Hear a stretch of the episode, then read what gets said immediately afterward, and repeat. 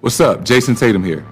Ball up wherever you are with N B A two K Mobile. Playing game events to collect N B A legends and rising stars to assemble your dream team and settle things on the court. Download N B A two K Mobile now on the App Store and Google Play.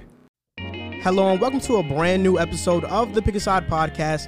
My name is Joel Moran and I'm not here with Jack or Riv. I'll get into that in just a bit. And this is now episode sixty-nine. In this episode, I will be talking about Blake Griffin and Andre Drummond and what teams should make a trade for them or sign them if they are bought out.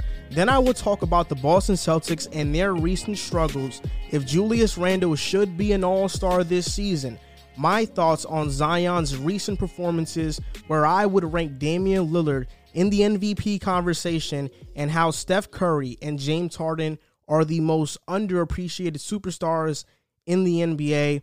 If you made it forty seconds through, I mentioned Jack and Riv are not here. The reason for that is because we all live in New Jersey and it is snowing. They were not able to make it. We were going to record on Zoom, but the audio on Zoom is really bad. The video on Zoom is really bad.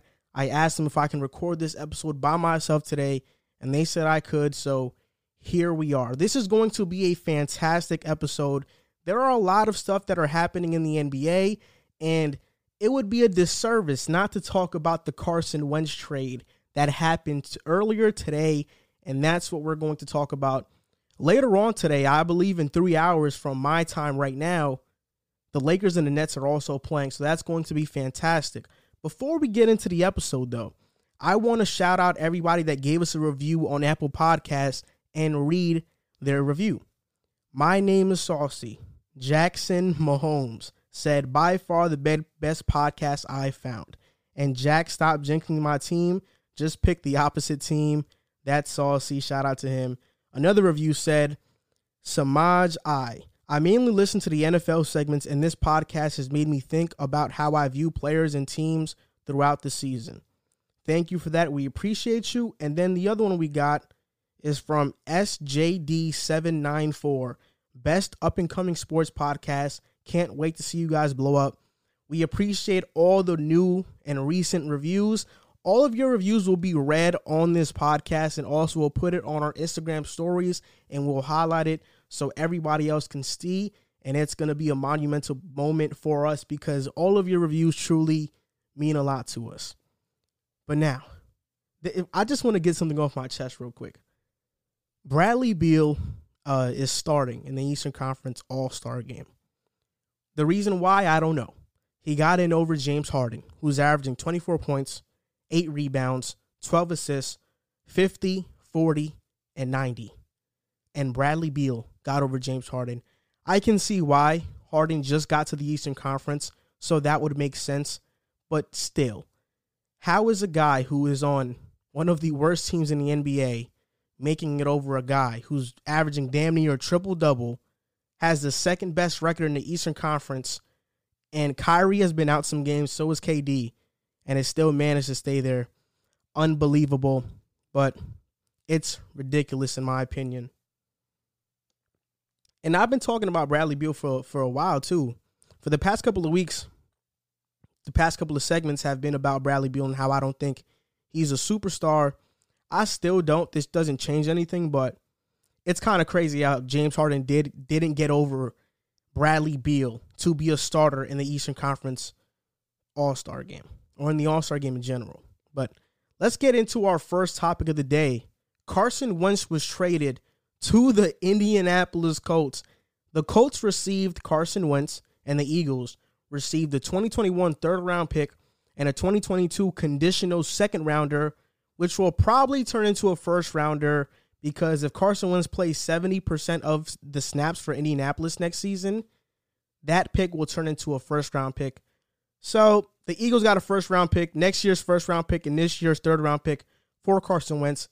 In my opinion, that's a steal. Let me talk about this trade from both sides. I'll talk about it from, I'll talk about it from the Colts side of things first. Carson Wentz is now reunited with Frank Reich. They have a good O-line in Indy. They have to get a left tackle still because Anthony Costanzo did retire. They have limited weapons in Michael Pittman and Paris Campbell, but hopefully Zach Pascal re-signs and T Y Hilton re-signs as well, or they get a guy like A J Green or maybe an Allen Robinson if you want to shoot for the stars. And then people aren't talking about this, but Philadelphia has talked about cutting Zach Ertz. What if Zach Ertz were to get cut, were to get released, and Philadelphia, I mean, and Indianapolis picks up Zach Ertz, and Zach Ertz reunites with Frank Reich and Carson Wentz in Indianapolis? That would be a dream come true. Carson Wentz going to the Indianapolis Colts is such a steal.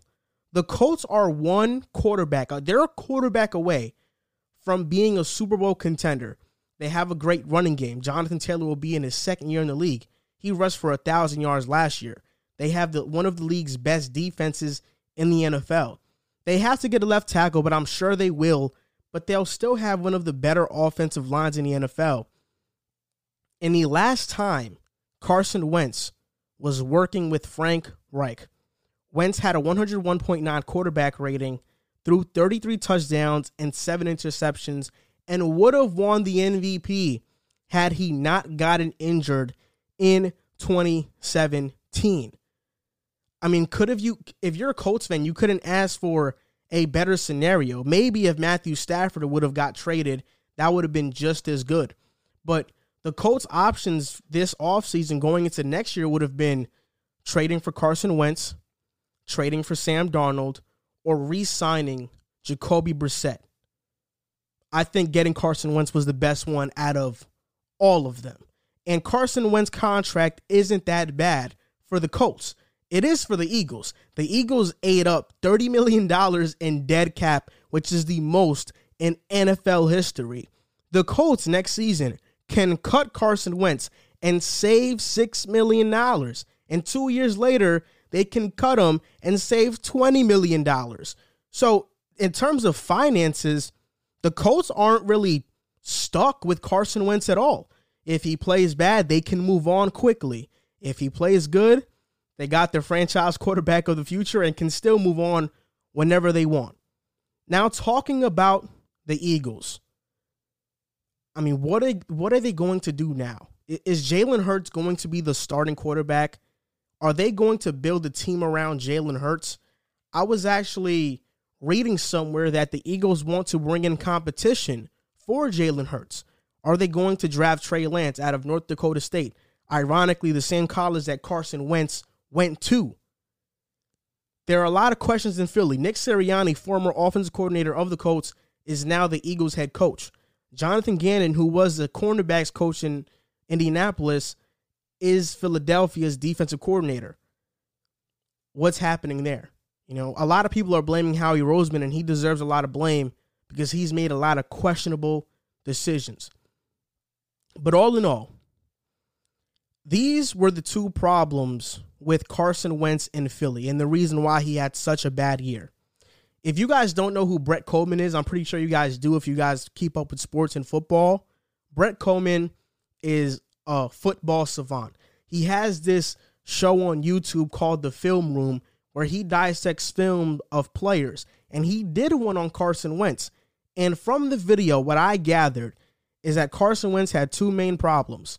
He liked to play hero ball, which ties in directly to Frank, uh, which ties in directly to Doug Peterson's play calling, and his footwork and mechanics are all over the place. Going into Indianapolis, I think the play calling will be fixed. Doug Peterson called a lot of plays knowing that Carson Wentz likes to play hero ball. Doug Peterson called a lot of plays that would put him in position to fail and play hero ball. Frank Reich is more of a conservative play caller. A lot of short stuff, a lot of mesh routes, um, a lot of mesh concepts. So I don't think that'll be a problem there. Um, but the main concern is that is Carson Wentz going to fix his mechanics? Is he going to stop overstriding? Is he going to fix his footwork? Those are question marks, and we'll see what happens. But in my opinion, there was no better place for Carson Wentz to go than the Indianapolis Colts. And I fully believe that he will be fixed in Indianapolis. He will, Carson Wentz will revive his career with the Indianapolis Colts. And if the Colts, they don't even have to get twenty seventeen Carson Wentz. If they can get twenty nineteen Wentz or twenty eighteen Wentz, the Colts can be a sleeper to go to the Super Bowl. Now shifting away from football, that was the only football topic. That's going to be the only football topic in these in this episode. We're going to talk about Blake Griffin, and if he, if he can, can Blake Griffin still contribute to an N B A team? I'm also going to go over some trade packages and the best fits, teams that offer the best fit for Blake Griffin. So far, Blake Griffin's uh, the downfall of his career has been very sad. He's had sixteen injuries since twenty seventeen. He was a former number one overall pick in the same draft as DeMar DeRozan, James Harden, Steph Curry, and a bunch of other very good players. He's had sixteen injuries since twenty seventeen. eleven have been knee-related. This season, he was playing thirty-one minutes per game before the Detroit Pistons decided not to play him anymore.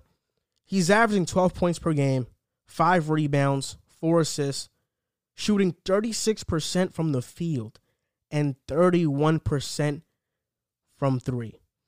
He's basically turned into a spot-up shooter in Detroit. He's really only taking threes. He doesn't have the speed to get by anybody anymore. He's never been a good defender. And it's sad to see that, because I grew up watching Blake Griffin. I, I saw, I saw in twenty eleven when he jumped over a Kia in the dunk contest. I saw that. I, I saw that Blake. And what I think is, is worst of, about all of this is that we never got to see a prime Blake Griffin in the playoffs with the Clippers or the Pistons. With the Clippers, he was always injured. When it was time to go into the playoffs, either Blake Griffin or Chris Paul or both were injured. When he was with Detroit, when he had a great year in twenty eighteen, the Pistons made the playoffs. They were matched up with the Bucks in the first round. Blake Griffin tried to play through an injury, but it was clear that he just couldn't. We never got to see a prime Blake in the highest stage of them all, in the playoffs. In twenty eighteen, that's when he had his last great season. He averaged twenty-four point five points per game, seven point five rebounds per game, five point four assists per game, and shot thirty-six percent from three, which for him is really good, but as a whole in the N B A, that's that's league average. I think there are five teams that can fit him well. The Lakers, the Celtics, the Heat, the Mavericks, and the Oklahoma City Thunder. O K C right now and Boston are the only two teams that can actually trade for him. O K C can do it because they have cap space. And if Detroit wants to trade Blake Griffin to O K C, I think Detroit would probably have to give them picks. And Sam Presti would just keep stockpiling more and more picks. He has so many picks for the next coming years. The trade offer could be Trevor Ariza, Mike Muscala, for Blake Griffin and some picks. For the Celtics, they can do it because they have a trade exception. Every other team pretty much has to get him only if can only get him if he is bought out. When we talk about the Lakers and his fit there, he could start right now because Anthony Davis is not playing. And I think he'd be a good fit next to LeBron. Anybody can look good next to LeBron. Most players can. There's been some exceptions and anomalies, but for the most part, you can. When Davis comes back, Blake Griffin could come off the bench, and that would be very beneficial for him. But even then, how would that work if Montrezl Harrell is playing that spot? It'd be very tricky. The Celtics would be a perfect fit because they have no bench at all. And we are going to talk about the Celtics after... In the next two segments, actually, we are going to talk about the Celtics and their struggles. The Celtics have no bench at all. Blake Griffin can come off the bench and be that main scorer, main facilitator off the Celtics bench. And I think that would be pretty good because right now the Celtics are outscored by five points per one hundred possessions when Jason Tatum is off the court, which means that when Jason Tatum is off, they lose leads. What better guy to help maintain those leads, then Blake Griffin, let's see what he has. The other team, the Miami Heat, they're just looking for a spark. Miami's not even in the playoff in the playoffs right now. They are not even in the playoff race right now. Even with Jimmy coming back and the team pretty much healthy, they are still losing games. They lost to a Clippers team that had no Kawhi and no Paul George. The Miami Heat were a team that made the finals last season. And this season, they look nothing like that team. It, it, it feels and it, it looks like a completely different team. Miami's just looking for a spark. That's why Blake Griffin would make sense there. And that would have to be done through a buyout. The Mavericks are another option. You just need another guy to help out Luka and K P. The Mavericks have kind of the same problem where they need guys off the bench that can do things. And Blake Griffin, if you're getting this Blake Griffin that's shooting this horribly from the field, he can't really help much. Plus, he's a negative net defender, so how much can that really help? But in essence, right now, you're just banking on what Blake Griffin can be, because what he's shown has not been very good. Any team that wants to bring him in is kind of just bringing him in because they, they're just throwing a penny into a, into a water fountain. They're just trying to make a wish come true. They're just hoping that Blake Griffin even hits a little bit of what he hit in twenty eighteen, even performs a little bit of that.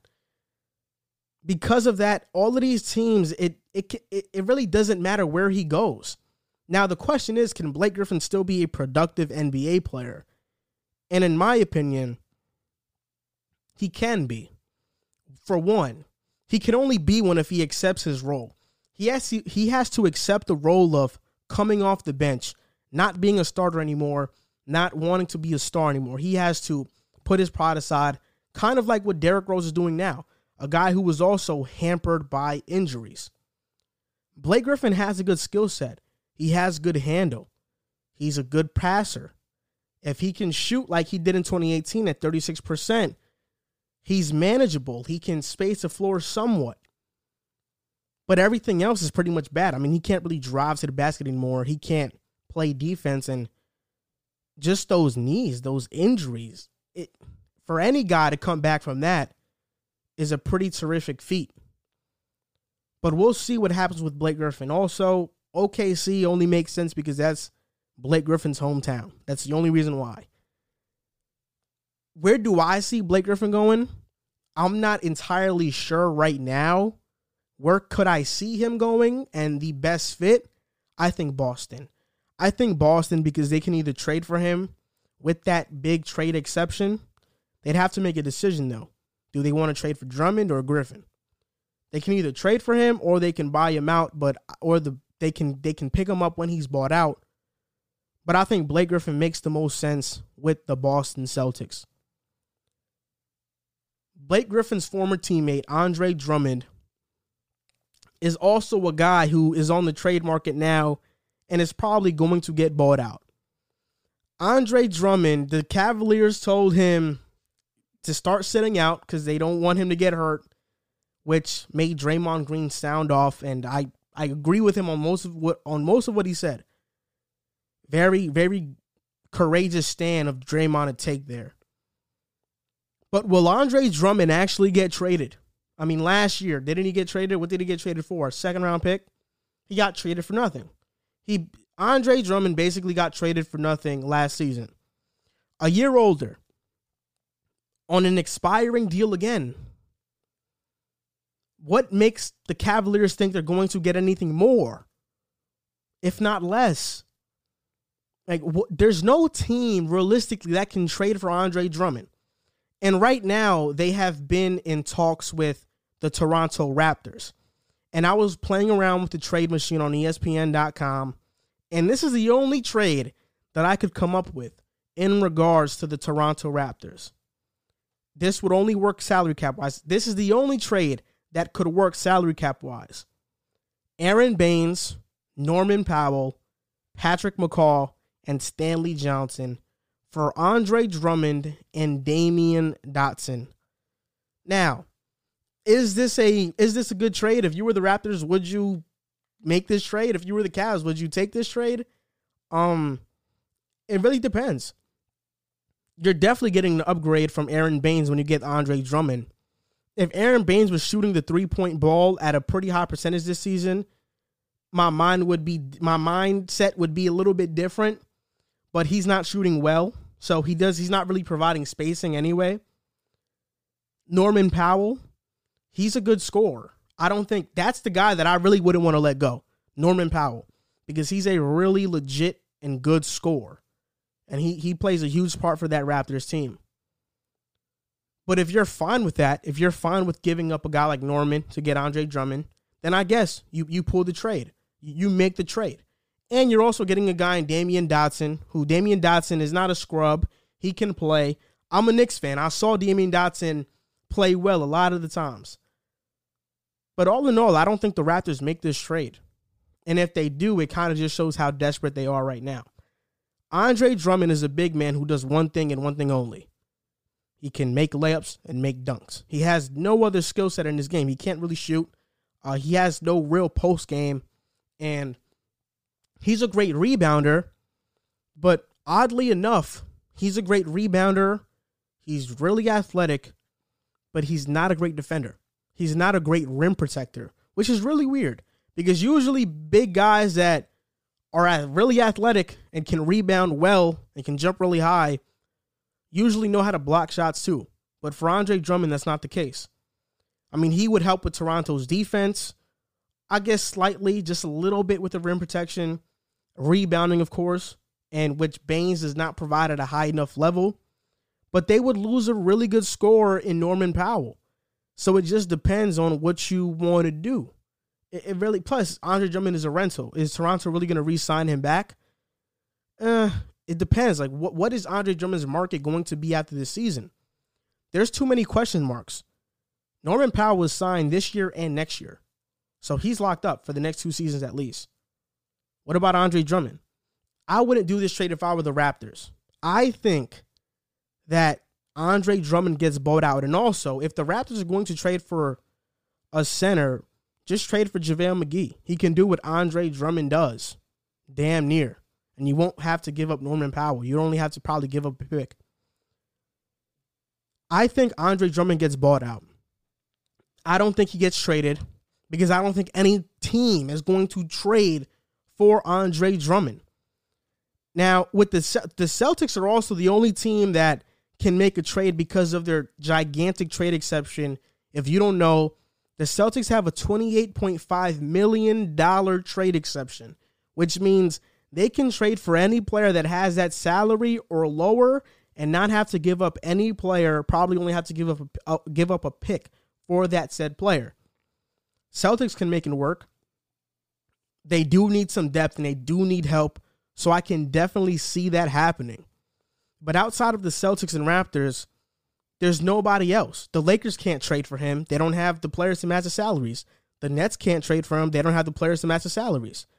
And I'll I'll I'll back up on that statement because they do, but the players that match Drummond's salaries are Davis and LeBron and Harden, K D, and Kyrie. You're not trading those guys for Andre Drummond. A report also came out that Drummond is just fine with joining the Knicks. I don't think the Knicks trade for him, though. The Nets and Mavs are interested in acquiring him only via buyout. Eh, Andre Drummond, it's, it's, it's just Andre Drummond. What is he really worth? I think in this modern N B A, not that much. Because of that, I think he gets bought out. What team he joins, I think he will either join the Lakers or the Nets if he gets bought out. Because I think at this point he recognizes that it's probably just best for him to win a championship. Especially if he already got bought out and made about twenty-nine million dollars with the Cavs, you might as well just go play for free somewhere, play on a minimum, and win a championship. I think he'll either join the Lakers or the Nets if he gets bought out. But if it's a trade, watch out for the Celtics and the Raptors. Talking about the Celtics, they were mentioned in the last the last two previous segments. We mentioned them in the Andre Drummond one, if the Celtics want to trade for Andre Drummond. And in the previous one, if they were willing to go out and trade for Blake Griffin. There are some problems in Boston right now. the problem with Boston is that they've had injuries. They lost Gordon Hayward. And they've been str- they've been struck with the COVID bug. They're fourteen and fourteen right now. They have a five hundred record. They're fifth in the Eastern Conference, and they're one and a half games in front of ninth place. So if they lose two games, they could very well be out of the playoffs as it stands. Let me talk about the injuries first. Marcus Smart is still out. He missed his eleventh game when they when the Celtics lost to the Hawks. Kemba has missed fifteen games this season, and he didn't play against Atlanta either. Boston has not found a way to replace Gordon Hayward yet. Gordon Hayward averaged seventeen point five points last season with Boston. This year, Gordon Hayward is averaging twenty-two point three points per game with the Charlotte Hornets and is a borderline all-star. The Celtics did not replace Gordon Hayward this offseason, and I was mistaken because I, I'll tell you why I was mistaken. I thought Aaron Nesmith was going to come into the league ready to play. He's not ready to play.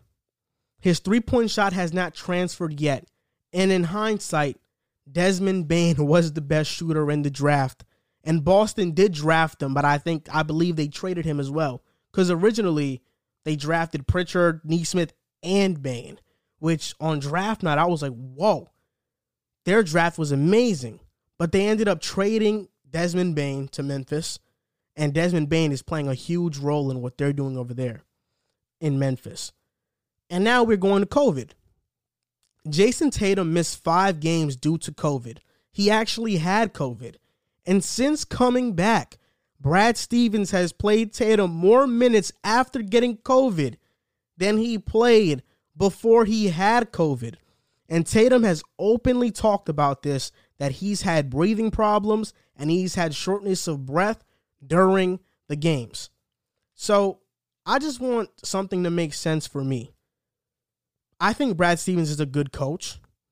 I don't think he'd be playing Jason Tatum that many minutes if he didn't have to.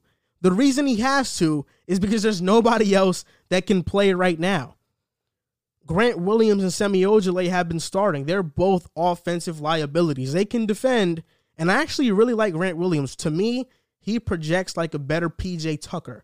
I like I like Grant Williams, but I also don't think they're starting players. Grant Williams, I think I can I can deal with, but not Semi Ojeleye. Jeff Teague, when he plays, has been a huge disappointment. Peyton Pritchard has beat him out at this point. Peyton Pritchard has beat Jeff Teague out to this point. And like I mentioned earlier, Nesmith, Aaron Nesmith was supposed to come into the league ready. He shot fifty percent from three at Vanderbilt. He's shooting thirty-one percent from three now. And when he plays, he just looks lost out there. He's a rookie, so we can't be too harsh on him. But this is just the state of the Celtics right now. Danny Ainge was asked if this team is good enough to compete, and Danny Ainge said no. And he also made a comment about how it's his fault that this roster isn't as good. And yeah, it is. Like, Danny Ainge, what are you doing? You, every single year when a star player is about to get traded, the team that is always in the bubble of names that get mentioned are the Boston Celtics. But the Boston Celtics never pull the trigger on a superstar player. You look at Kawhi when he was getting traded from San Antonio. Boston was in the mix. They never pulled the trigger on a Kawhi trade. When Anthony Davis was on the trade market, they never got a chance to get Anthony Davis. And granted, I'll I'll, I'll give Danny Ainge a pass for that because Anthony Davis said he didn't want to play in Boston. And James Harden, Miami, Philadelphia, and the Nets were all very aggressive in trying to pursue James Harden. Miami, not so much. You heard a little bit here and there. Philly, really aggressive. Daryl Morey wanted James Harden in Philadelphia. The Nets ended up getting him. Boston, there were there were a little bit there were churmurs, but they weren't really in the mix. You didn't hear that they made offers. So what are you doing? Get a star player. Try to get a superstar. And, and I know, like, getting a superstar is hard because you don't want to lose the trade. You don't want to give up too much, especially like that. I mean, people thought the Nets gave up too much, and the Nets gave up Jared Allen, Karis LeVert, and Taurean Prince, and, and Kurucs, and picks. And some people think they gave up too much. Imagine if the Celtics gave up Jaylen Brown for James Harden. Everybody would have went crazy because everybody would have thought that would have been way too much. In my opinion, I would have done it. Like, I, I, I love Jaylen Brown. I think he's a good player. I think he's a great player. But if it's for James Harden, you get James Harden. I think it's a no-brainer. I really do think it's a no-brainer. Right now, the Celtics have a twenty-eight point five million dollars trade exception, which is the biggest trade exception in N B A history, and no moves have been made. Are they going to get Blake Griffin? I hope not. I hope that's not Danny Ainge's, Danny Ainge's big sleeve, big move off out his sleeve. I hope that's not it. Are they going to get Andre Drummond? I'd actually like that a little bit more because they'd have a big man finally. But all in all, it seems like this Boston Celtics team, and hear me out, has had some bad karma since not giving Isaiah Thomas a contract and trading him to Cleveland for Kyrie Irving. I'm just saying, ever since they did Isaiah Thomas dirty, things have not been going the Celtics' way. Yes, they made the Eastern Conference Finals this past season, but you look at it, they traded Isaiah Thomas for Kyrie Irving. Kyrie Irving leaves, and, I mean, it was a whole storyline about how toxic that locker room locker room really was. And when you think about Isaiah Thomas, like, you look at Kemba right now. Isaiah Thomas, if he were never to play in that playoff game when he had a bad hip and got and re-aggravated it and kind of almost costing his career pretty much, he probably would have been the same player that Kemba is right now. You went from Isaiah Thomas to Kyrie to Kemba. Kyrie was supposed to be the prize, but he ended up leaving. Now you got Kemba, who's very injury prone right now. I don't know. I'm just saying, in hindsight, those were the right moves to make. I understand that. But it just feels like a little bit of karma is at play here. Because, you know, let's be honest here. Isaiah Thomas, for a while, was the heart and soul of Boston. Boston was the lovable underdog. Everybody loved him because of Isaiah Thomas. He was the he was the role model for that team. He was a leader. Everybody loved him. And I think that kind of messed up the chemistry for a little once he left. I don't know. For me, I just feel like a little bit of karma is at play right there. The next topic I want to talk about is Julius Randle. Now, I'm a Knicks fan. I, I, I'll say this. I'm a I'm a fan of New York basketball now. And I've said it. Uh, everybody's kind of mad at me right now because I'm a Nets fan and I'm rooting for the Nets. And I'm originally a Knicks fan. James Harden is my favorite player. And before he got traded to the Nets, I said multiple times, if James Harden gets traded to the Nets, I will become a Nets fan.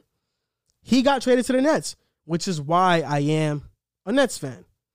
I still root for the Knicks, though. I love the Knicks. I love the Knicks. And a player on the Knicks is playing really well. His name is Julius Randle. Julius Randle this season is averaging twenty-three point two points per game, ten point nine rebounds per game, and five point five assists per game. He's shooting forty-eight percent from the field and forty percent from three. Just to put these stats in, in perspective, he is the only player to average twenty points, ten rebounds, and five assists on forty percent from three other than Larry Bird. That's a pretty remarkable feat, wouldn't you say? Julius Randle. I'd never think in a million years that Julius Randle would be shooting forty percent from three. Last season, he shot twenty-seven percent from three, and before that, his career high was thirty-six percent. He's shooting forty percent. That's remarkable. And I think now we kind of have to look at, why didn't he succeed in New York his first year? I think there are a couple of reasons. David Fizdale never had a real system in place. Mike Miller was an interim coach, never had a real system in place, even though the Knicks were better with Mike Miller. And all in all, Julius Randle, it was his first year taking on the responsibility of being a first option on the team. And with that responsibility, he got a little bit carried away. He forced up a lot of shots. He didn't let the game come to him. And the spin move was annoying as hell all last year. If you guys don't know, Randle used to drive to the basket and do a spin move all the time and just lose the ball. Lose the ball completely. And it would happen every single game. At least that's what I can remember. And Knicks fans hated Randle for this. And Randle's season in New York was so bad last season that the fan base was pretty much done with Randle, but Randle has proved everybody wrong so far because he came back this season with something to prove and has proved it.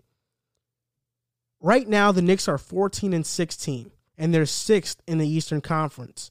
His case to make the All-Star game is that he has the numbers and he's winning. The Eastern Conference All-Stars were named today. It's Giannis, K D, Embiid, Kyrie, and Bradley Beal. I don't know why Bradley Beal is starting. It should be Harden. But nonetheless, now it's time for the reserves to be named. Who will they be? Well, Randle is a forward, so he'll be in the front court category. In the front court, you got players like Vucevic, Sabonis, Jeremy Grant, Tobias Harris, Jimmy Butler, Gordon Hayward, and Bam Adebayo. So Jimmy Butler and Bam Adebayo should not be in the All-Star game. I don't think so. Bam has the better chance, but they're losing. They shouldn't be in the All-Star game. Gordon Hayward is playing well, but he doesn't have better numbers than Julius Randle. Tobias Harris is playing well, but he doesn't have better numbers than Julius Randle.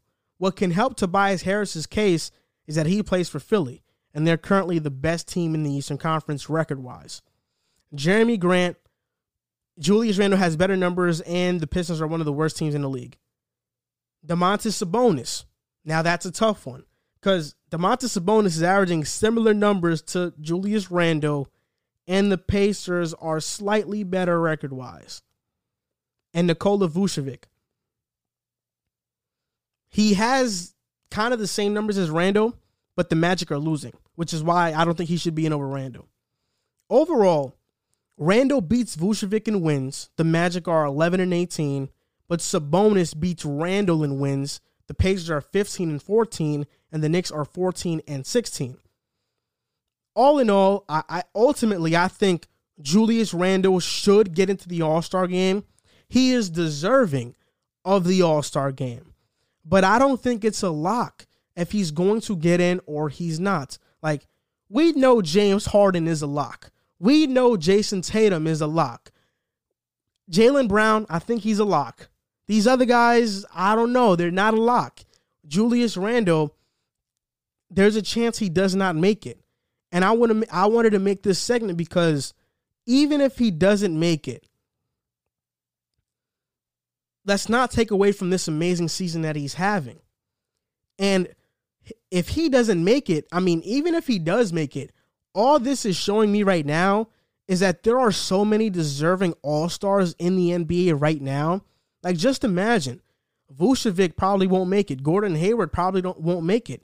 I think they're deserving all-stars. Malcolm Brogdon is another player. He probably won't make it, and he's been playing terrific.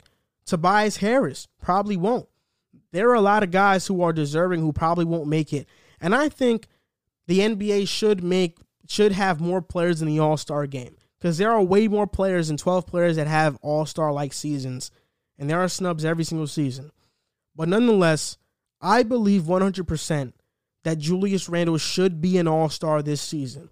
And if he isn't, that would be a huge disservice, not just to him and how much he's improved from last season, but also a disservice to the life that he's brought back into New York City, into New York, into New York basketball. He has given the Knicks fan base a reason to watch the games closely and be excited for the team. And I, it's not just Randle, it's the whole team. Emmanuel Quickley has been a showout rookie. R J Barrett is having a better second year. Tom Thibodeau is coaching his butt off. Derrick Rose is exciting. We're we're still waiting on Obi Toppin to get better and better. Then you, you Nerlens Noel is a good rim protector. Mitchell Robinson, like we got guys that us as Knicks fans we're looking forward to see because this is an exciting team. They play defense, they play hard. It feels as close to nineties Knicks basketball as anything that we've seen in a while. I just feel like Julius Randle deserves to be an all-star, and I'm hoping he is. And I'm a Knicks fan, so he should get in. And that's my cosign to get Julius Randle. That's my petition to get Julius Randle in the All-Star game. A player that was compared to Julius Randle coming out of the draft was Zion Williamson from Duke. Zion Williamson is now on the Pelicans. He was the first overall pick. I never really got the Julius Randle comparisons because I think they have similar, I guess, builds or body types, even though Zion physique is just out of this world. But their games, their styles are way different. So I never fully got that comparison. Last year and early this year, the Pelicans were one of the most boring teams to watch in the N B A.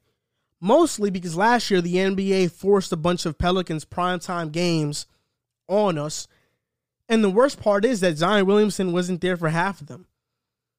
And this year, early this season, the Pelicans were still in a lot of primetime games, and they Stan Van Gundy wasn't using Zion correct, correctly. They had one of the worst pace in the leagues. They were one of the slowest teams in the N B A. They have moved up significantly from them, but if you if you were to watch Pelicans games early in the season, it was a lot of Zion being the roller in pick and roll situations, playing on a low block, whereas now you see Zion have a new and improved role where he's more of the ball handler, and Stan Van Gundy is giving Zion the ball to play make and make decisions. They are running their offense through Zion, and I think most people can agree with the sentiment that um, Zion having that new role has made people reinterested in the Pelicans and in Zion Williamson. Because early this season, it felt like people already had Zion Williamson fatigue. But Zion this season is averaging twenty-five, six point eight rebounds per game, three point one assists per game. He's shooting sixty-one point eight percent from the field and thirty-seven point five percent from the three and about seventy-one percent from the line. He's not taking many threes, so let's not really, you know, look too into that three-point percentage, but versus the Blazers, he had a career-high thirty-six points. He was dominant. I mean, Zion was dominant. I was watching the game, and I felt bad for Robert Covington. I felt bad for Dame, because there were times where Zion took Dame to the basket. I felt bad for anybody trying to guard Zion Williamson, because Zion Williamson was unstoppable. He is a freight train. The thing with Zion is that he is one of the most dominant players in the N B A currently. Whenever he puts his shoulder down and decides to drive to the basket, I'm certain that no one can stop him. There may be, may be a few players that can, but for the most part, no one can stop him. He's too, he's too fast for bigs, and he's way too strong for guards. I mean, have you ever seen Zion Williamson getting ready for a free throw? You can just see the muscles ready to pop out of his arms. He is really strong. I mean, his physique is amazing. And what doesn't get talked about is how good Zion's handles are.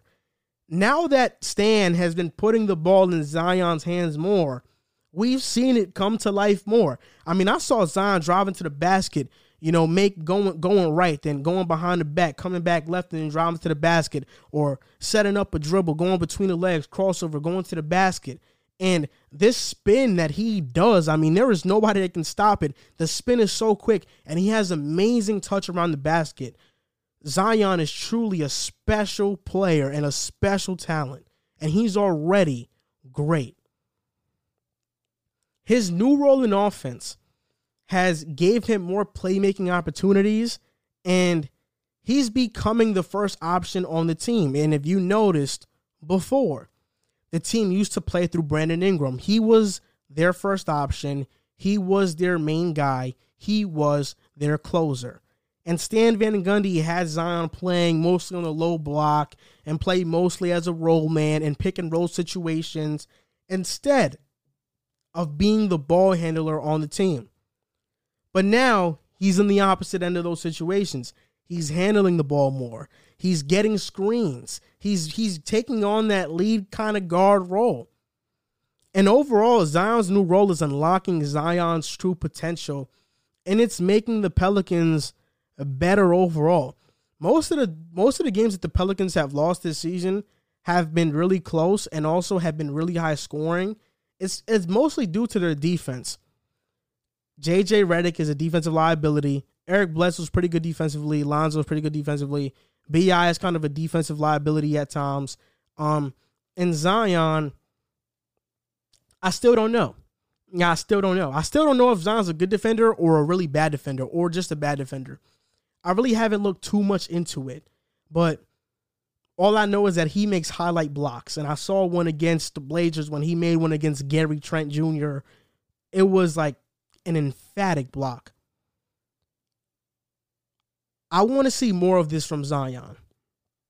I, I I think that he's going to be the first option on the Pelicans moving forward, and I want to see how far the Pelicans, Pelicans can go with Zion doing this.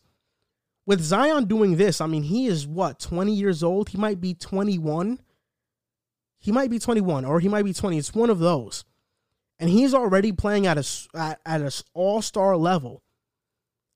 Man, who's to tell how good Zion Williamson can be?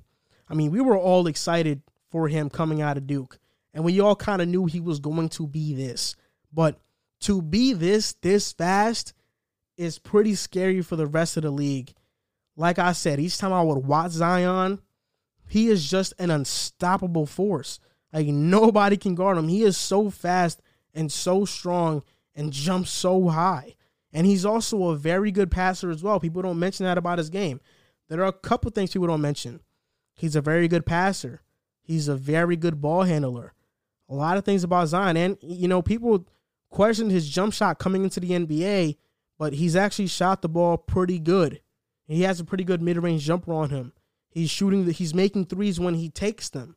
And his free throw percentage has gotten better from his rookie year to now. I can't wait. I can't wait to keep watching Zion Williamson develop.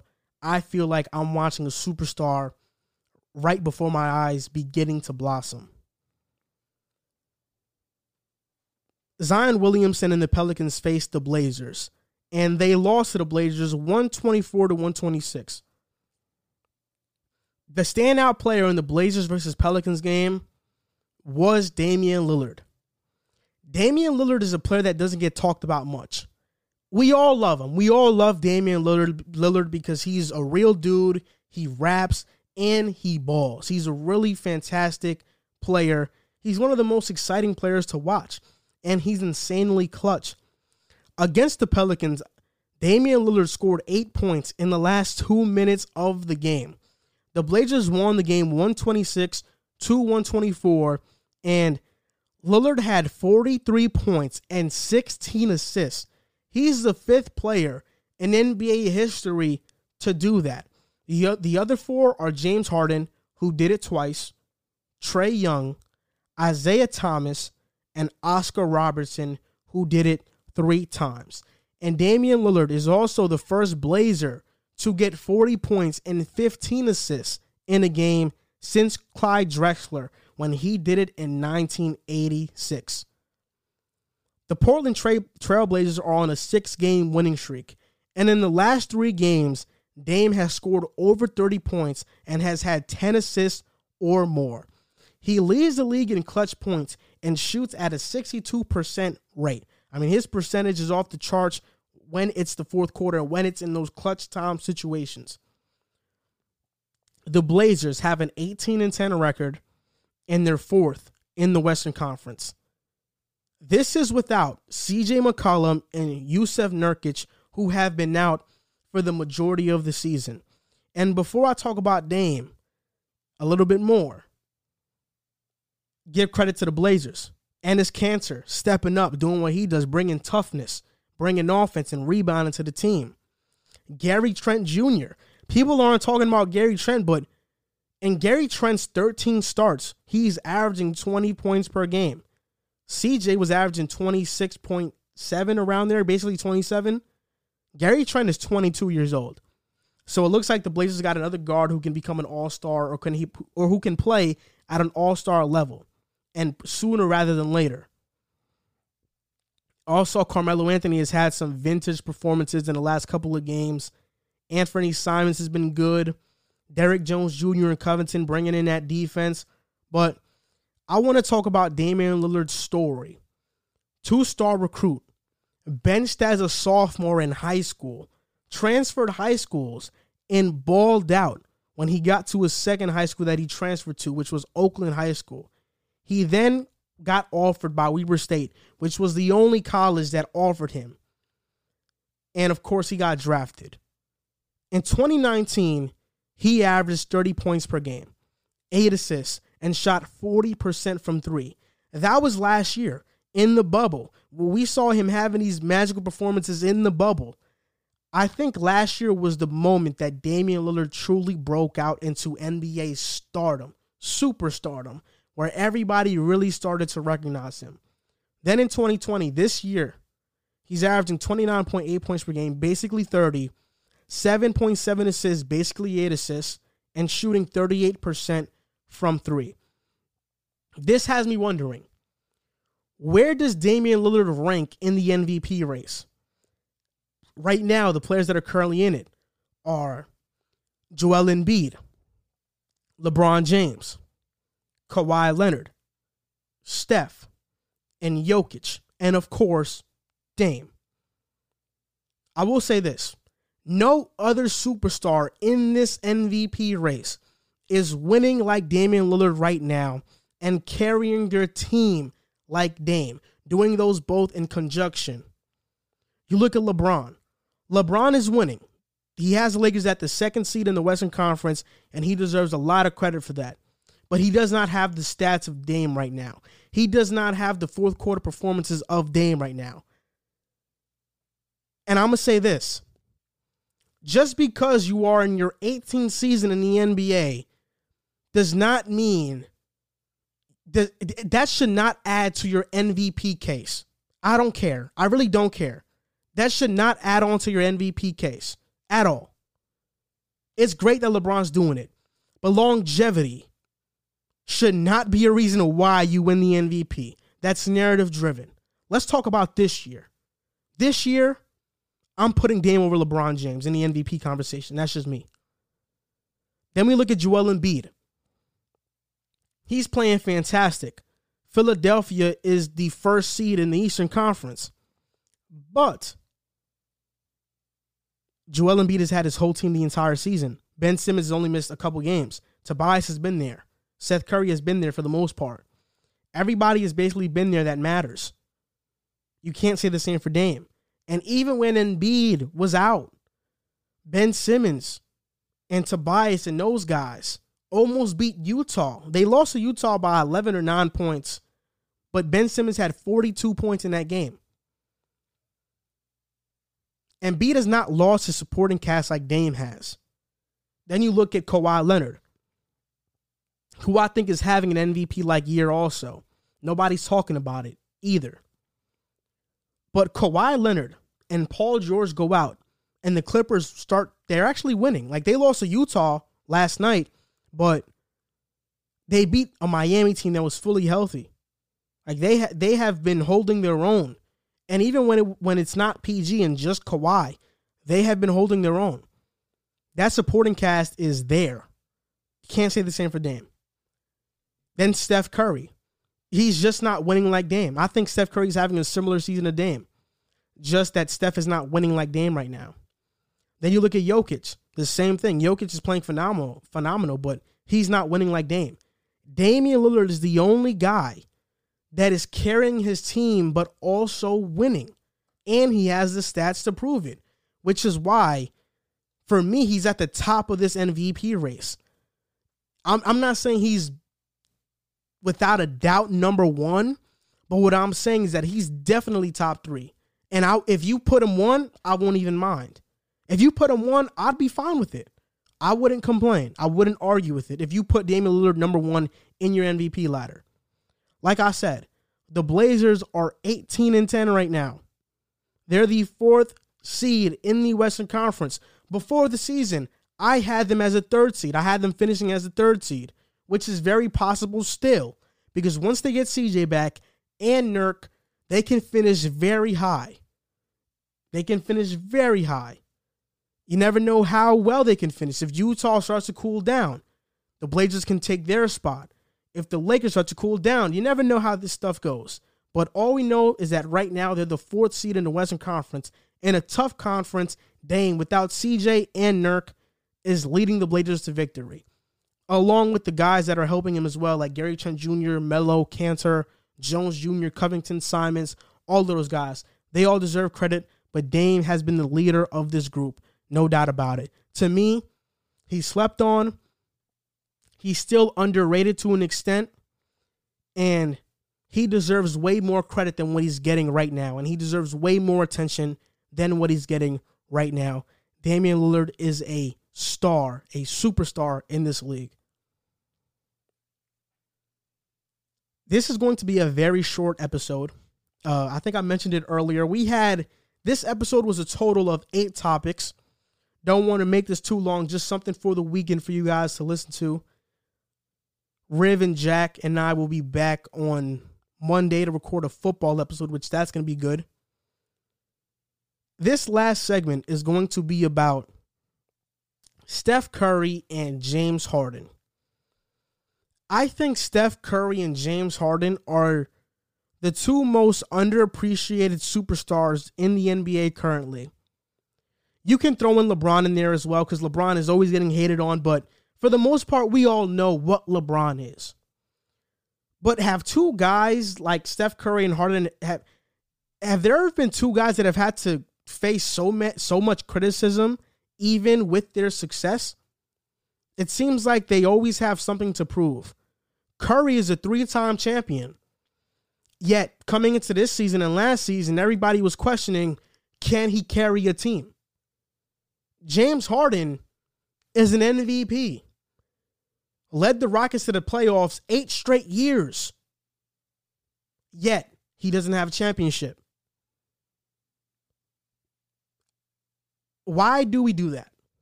Why do we do that? Two superstars, two different pathways to superstardom, and Steph Curry and James Harden. We'll start with Steph.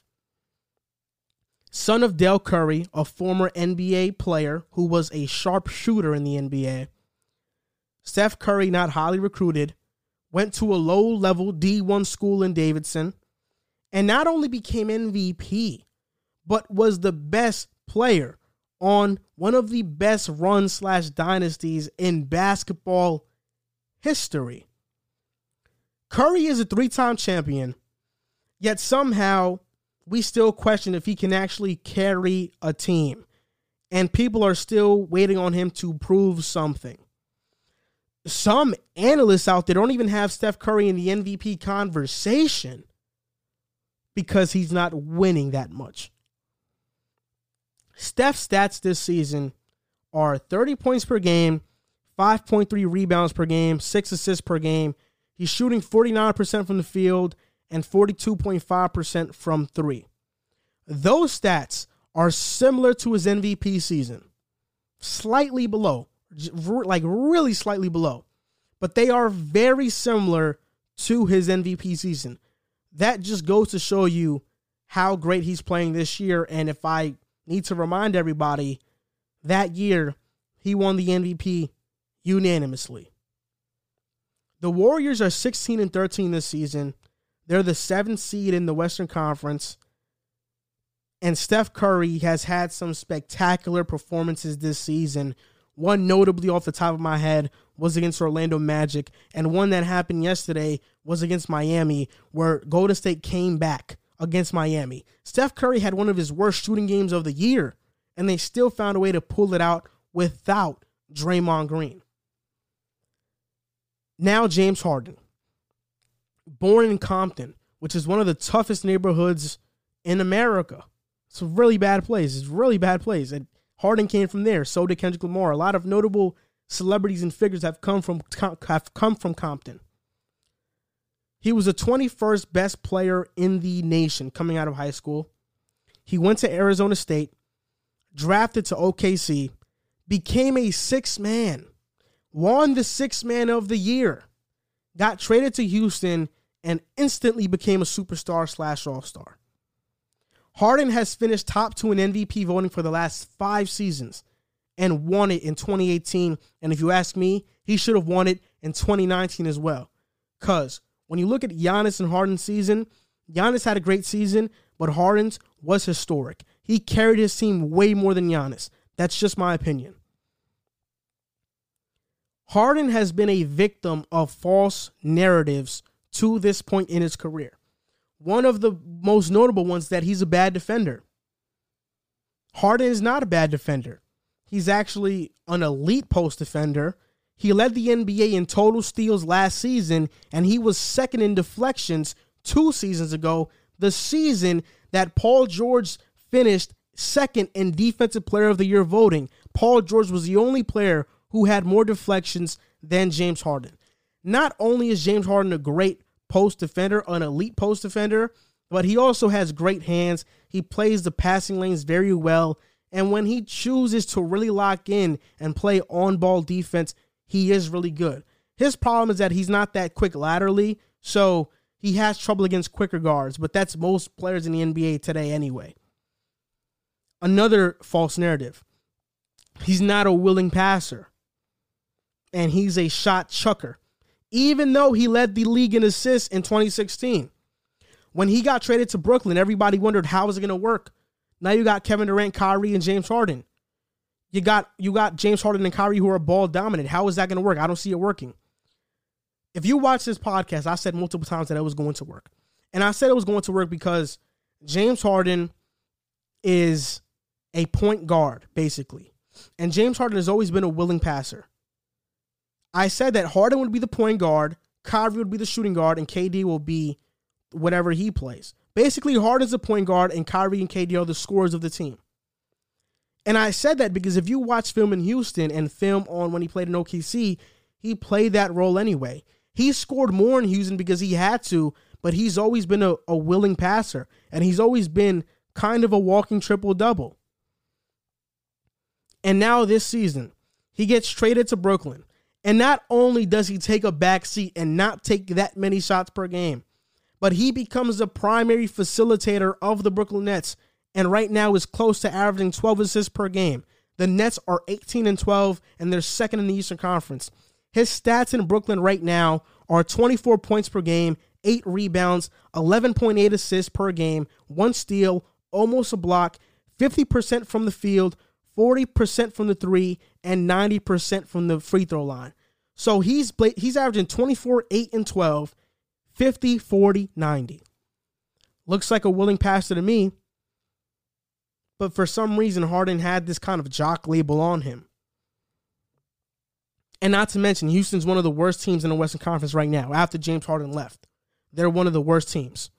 And in all fairness, they did lose Christian Wood. So I'm not going to look too deeply into it. But when you look at Harden and Curry, I'll start with Harden first. Seven-time All-N B A, three-time scoring champ, M V P, eight-time All-Star, assist champ, sixth man of the year. Curry, six-time All-N B A, scoring champ, two-time M V P, six-time All-Star, three-time N B A champion, and a steals champion one year. They can accomplish all this, but somehow they still have something to prove. I will say this. Harden, he does. He has to win the championship. And I think he's going to do that this year in Brooklyn right now with K D and Kyrie. He has to win the championship still. But Curry, he's already a three-time champion. He's been a two-time M V P. What else does he really have to prove? That he can carry a team? I think he proved that a long time ago. Because of that, I think James Harden and Steph Curry are the two most underappreciated superstars in the N B A right now.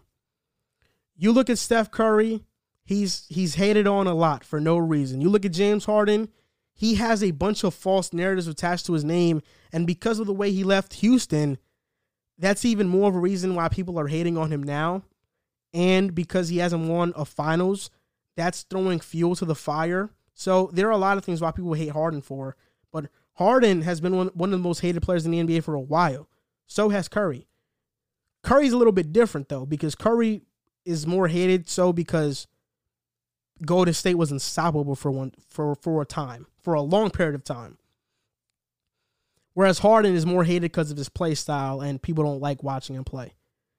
But nonetheless, both superstars, in my opinion, are some of the most hated and underappreciated stars in the N B A, and both of them have changed the game. Steph Curry with a three-point shot, three-point revolution. He did that. James Harden with the with the step back. What great scorer is not using a step back now? Luka is doing it, and when when you when you, when you watch Luka play, it's like watching James Harden's twin, literally. James Harden revolutionized the game in terms of the step back move because everybody now is using it, especially the one that James Harden kind of popularized, and the three-point revolution because of Steph Curry. Both of them deserve their respect. And whether you don't like their game style or you don't like them, their game or whatever, that's fine. But they don't have anything left to prove. At least Curry doesn't. Harden has one more thing, win a championship. But outside of that, he's proved everything. He's proved that he can be a role player. He's proved that he can be an all-star. And he's proved that he can be a superstar. Now let's see if he gets it done this year in Brooklyn. There were eight topics today in this episode of the Pick a Side Podcast. Uh, in total... This is, in total, it was about one hour and six minutes. This is episode sixty-nine. I appreciate you guys if you made it this far. I know it's a little bit weird when it's only me, and it's only been me one time. It's a little bit weird because Riv and Jack, I mean, they make this show. They make this show what it is. All of us, the chemistry. Without them, this cannot be, this cannot be Pick a Side. With, when it's just me, it's pick my side. There's no other side to pick. It's just pick my side. But with them, it's pick a side. I said early in the podcast they're not here because there's snowing in New Jersey.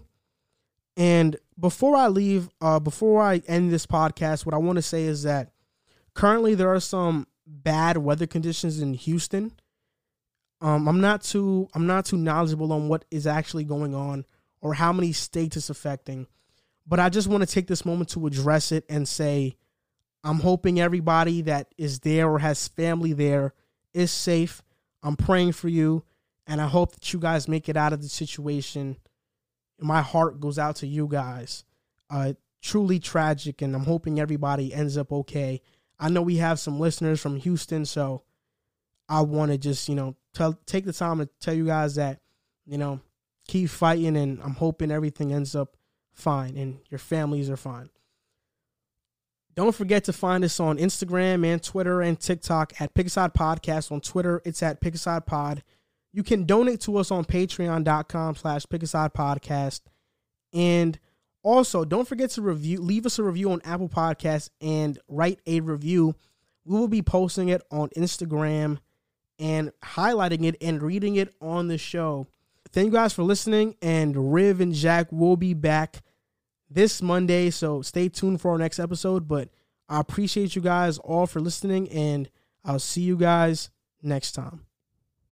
This is Colin Kelly from the Road to His Fantasy Football Podcast Network. In case you didn't know, the show you're listening to right now, as well as my show, is part of the Blue Wire Podcast Network. Blue Wire was founded in twenty eighteen on the concept that independent podcasts would be more successful if they worked together. Today, Blue Wire has grown to feature three hundred shows led by former athletes, media professionals, and passionate fans. And over the past few years, Blue Wire has privately raised over ten million dollars to expand their team, podcast network, and business operations.